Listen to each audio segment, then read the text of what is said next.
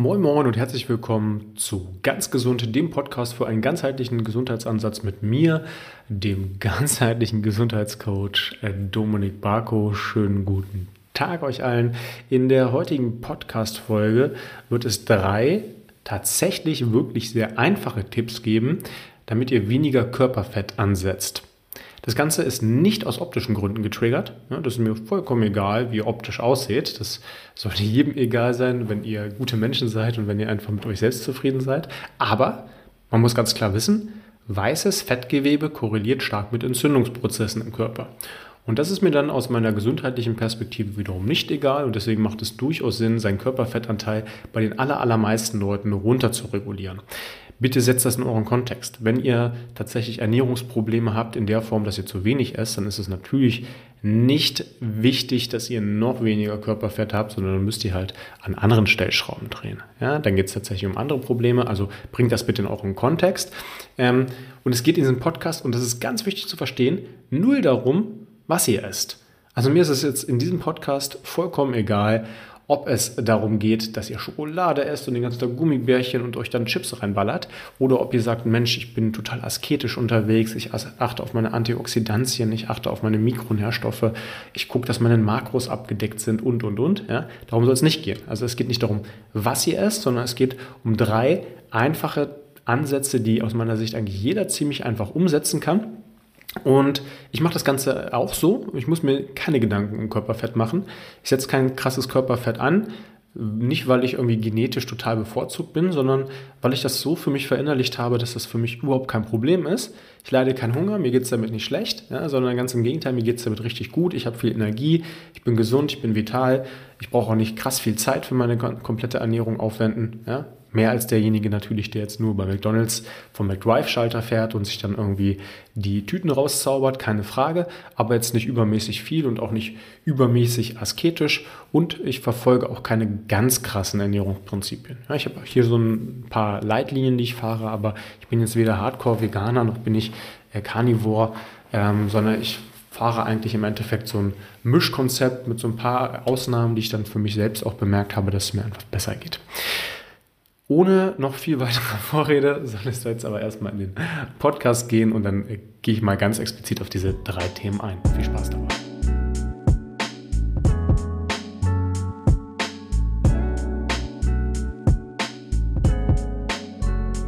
Ganz wichtig, eine Sache vorweg.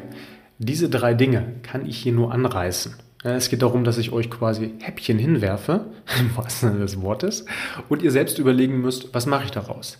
Schaffe ich das selbst umzusetzen? Suche ich mir für jeden Überbegriff nochmal vielleicht jemanden, der mir dabei hilft? Suche ich mir für jeden Überbegriff die entsprechende Literatur? Mache ich mich da schlau? Überlege ich, wie ich das selbst in meinen Alltag integrieren kann? Ja, das müsst ihr dann für euch interpretieren. Ich kann euch nur sagen, dass diese Prinzipien funktionieren, dass das mit ganz, ganz vielen Leuten schon funktioniert hat und dass ich das halt auch sehr, sehr gut bei mir selbst anwende. Wichtig ist auch zu verstehen, es gibt keine One-Size-Fits-All-Lösung bei Ernährung. Punkt. Vollkommen egal, welches Buch ihr euch kauft, vollkommen egal, aus meiner Sicht, welcher Professor das geschrieben hat, der sagt, es gibt nur diese eine Ernährungsweise und das ist die beste. Da hätte ich eine ganz große äh, Skepsis dem gegenüber, weil die Praxis immer wieder zeigt, dass jeder anders ist. Der eine hat Allergien, der andere hat Unverträglichkeiten, der nächste hat ein komplett anderes Mikrobiom, also hat eine ganz andere Darmflora-Besiedlung und verträgt deswegen Ballaststoffe vielleicht nicht so gut wie der andere, der sagt, ich habe kein Problem mit Ballaststoffen und mit Fermenten. Deswegen Lange Rede, kurzer Sinn, es gibt keine One-Size-Fits-All-Lösung, aber diese drei Prinzipien, die kann man ziemlich gut für alle anwenden und es gibt noch viel, viel mehr Prinzipien. Ich denke, ich komme da auf locker über 15, 20 Prinzipien, die ich den Menschen beibringen kann, aber diese drei, die finde ich doch relativ plakativ und ziemlich einfach umzusetzen. Lass mich mal mit dem allerersten anfangen und das ist etwas, was wahrscheinlich viele von euch, weil ich weiß, dass viele gesundheitsversierte Menschen hier zuhören, schon mal ausprobiert haben und zwar, das ist eine Form des intermediären oder auch Intervallfastens. Also einfach zu sagen, ich esse einen längeren Zeitraum mal nichts. Und mit nichts meine ich auch fast nichts. Ja? Äh, mit nichts meine ich, ich versuche keine Kalorien aufzunehmen aus Kohlenhydraten und keine Kalorien aufzunehmen aus Eiweißen. Fett ist von dieser Thematik ausgenommen, äh, ebenso wie beispielsweise Kaffee, ebenso wie beispielsweise ungesüßte Getränke, was Tee angeht. Ja, Kaffee natürlich dann auch ohne Zucker, ohne Milch etc., aber eine gewisse Zeit einfach dem Körper Ruhe zu gönnen. Ja, da können wir eine ganze Podcast-Folge gerne auch nochmal stricken. Ähm, da geht es um das Thema Autophagie, also um Selbstheilungskräfte ähm, bzw. Selbstreparaturmechanismen innerhalb des Körpers, innerhalb der Zellstrukturen. Ähm, ganz interessantes Thema, wo sogar der Medizin-Nobelpreis für gewonnen wurde. Und es zeigt sich immer wieder, das wissen wir auch über Sargent Panda, also über der, dem Pionier, der so in dieser Chronotyp-Forschung unterwegs ist, dass wenn wir einfach mal versuchen, für eine gewisse Zeit lang nichts zu essen, ja, und da hat vielleicht der eine oder andere schon mal dieses 16-8-Prinzip gehört, also wenn wir jetzt halt acht Stunden lang essen in einem Essensfenster und 16 Stunden lang nichts essen, dass uns das auf so vielen Ebenen gut tut, ganz viele Entzündungsprozesse, ganz viele Probleme, ganz viele Verdauungsprozesse verbessert werden können. Ja, wie gesagt, lässt sich jetzt hier in der Kürze dieses Podcasts nicht gänzlich ausführen, aber eine einfache Methode ist es einfach zu sagen, ich versuche mal mein Frühstück relativ weit nach hinten zu schieben und mein Abendessen relativ weit nach vorne. Also dass ich bitte nicht um 20 Uhr Abend esse, wenn ich um 22 Uhr ins Bett gehe und nach dem Abendessen nochmal anfange, Chips oder vielleicht sogar gesundheitsbewusst ähm, eine Mohrrübe und Nüsse zu essen, sondern es geht tatsächlich darum, dass man abgesehen von Fett, also reines Fett, reines Öl, beispielsweise Olivenöl oder Omega-3-Öl oder Kokosöl, das wäre durchaus im Rahmen des Möglichen. Das könnte man noch zu sich nehmen. Ähm, aber sag mal ehrlich, es liegt ja auch keiner auf dem Sofa und sagt, boah, jetzt mal so ein schönes Olivenöl mir in den Rachen runtergießen, da habe ich riesig Lust zu. Nee, passiert in der Praxis nicht. Also es geht tatsächlich darum, dass man sagt, ich esse mich zum Abendbrot satt, versuche dann nach dem Abendbrot nichts mehr zu essen, bis ich ins Bett gehe, optimalerweise drei Stunden vorm äh, Schlafen gehen, weil das dann auch den REM-Sleep, diesen Tiefschlaf dann tatsächlich auch deutlich verbessert, ähm, beziehungsweise den Traumschlaf, Entschuldigung, den Traumschlaf deutlich verbessert, aber auch die Tiefschlafphasen verbessern kann. Und ja, wir dann auch einfach in diesen, ähm, in diesen Genuss kommen und jetzt äh, schlage ich diesen ähm, jetzt, jetzt führe ich den Weg mal zum Thema, zum Thema Fett, dass der Körper abends erst nach einer gewissen Zeit der Verwertung, also wo dann einfach alles das, was wir ihm am Tag zugeführt haben, erstmal verwertet, in den Fettabbaumodus kommt. Das Problem ist, er kommt nicht in den Fettabbaumodus, wenn ich um 23 Uhr ins Bett gehe und um 22 Uhr noch anfange, eine Nuss zu essen. Das klingt so doof, weil eine Nuss kann man sich ja denken, Mensch, die paar Kalorien, die ich da zu mir nehme, ja, ich bin überhaupt kein Kalorienfan, äh, total äh, gegen dieses Kalorienzählen, also ich bin da äh, tatsächlich eher, eher voreingenommen, aber es geht tatsächlich darum, dass diese eine Nuss dem Körper wieder signalisiert, aha, okay, ich bin jetzt im Verwertungsmodus, ich bin jetzt im Aufbaumodus, ich öffne jetzt den sogenannten mTOR-Pfad, das ist der Gegenteil zum AMPK-Pfad und das ist dieser Aufbaupfad und solange dieser Körper in diesem Aufbaumodus ist, sagt er halt, ich gehe logischerweise im Aufbaumodus, nicht in den Abbaumodus. Der Körper kann also über Nacht dann nicht sagen, ich gehe jetzt die Fettreserven an und fange jetzt an, von den über den Tag aufgebauten Fettreserven zu zehren. Und das ist halt einfach sehr, sehr schwierig, wenn ihr über die Nacht es einfach nicht schafft, vom Körperfett zu zehren, sondern den Körper jedes Mal wieder sagt, oh, jetzt musst du halt ansetzen, jetzt musst du halt die Nahrung, die ich dir zugeführt habe, in Körperfett überführen. Und das macht das Ganze halt sehr problematisch. Deswegen einfach probieren, eine Form des Intervallfastens zu benutzen. Ich selbst esse äh, 14 Stunden nichts und esse 10 Stunden. Damit fahre ich sehr, sehr gut. Das passt auch sehr gut in mein Familienkonstrukt. Findet da eine Lösung für euch. Nummer zwei, messt euren Blutzucker. Ja, aus meiner Sicht was absolut Essentielles. Ja.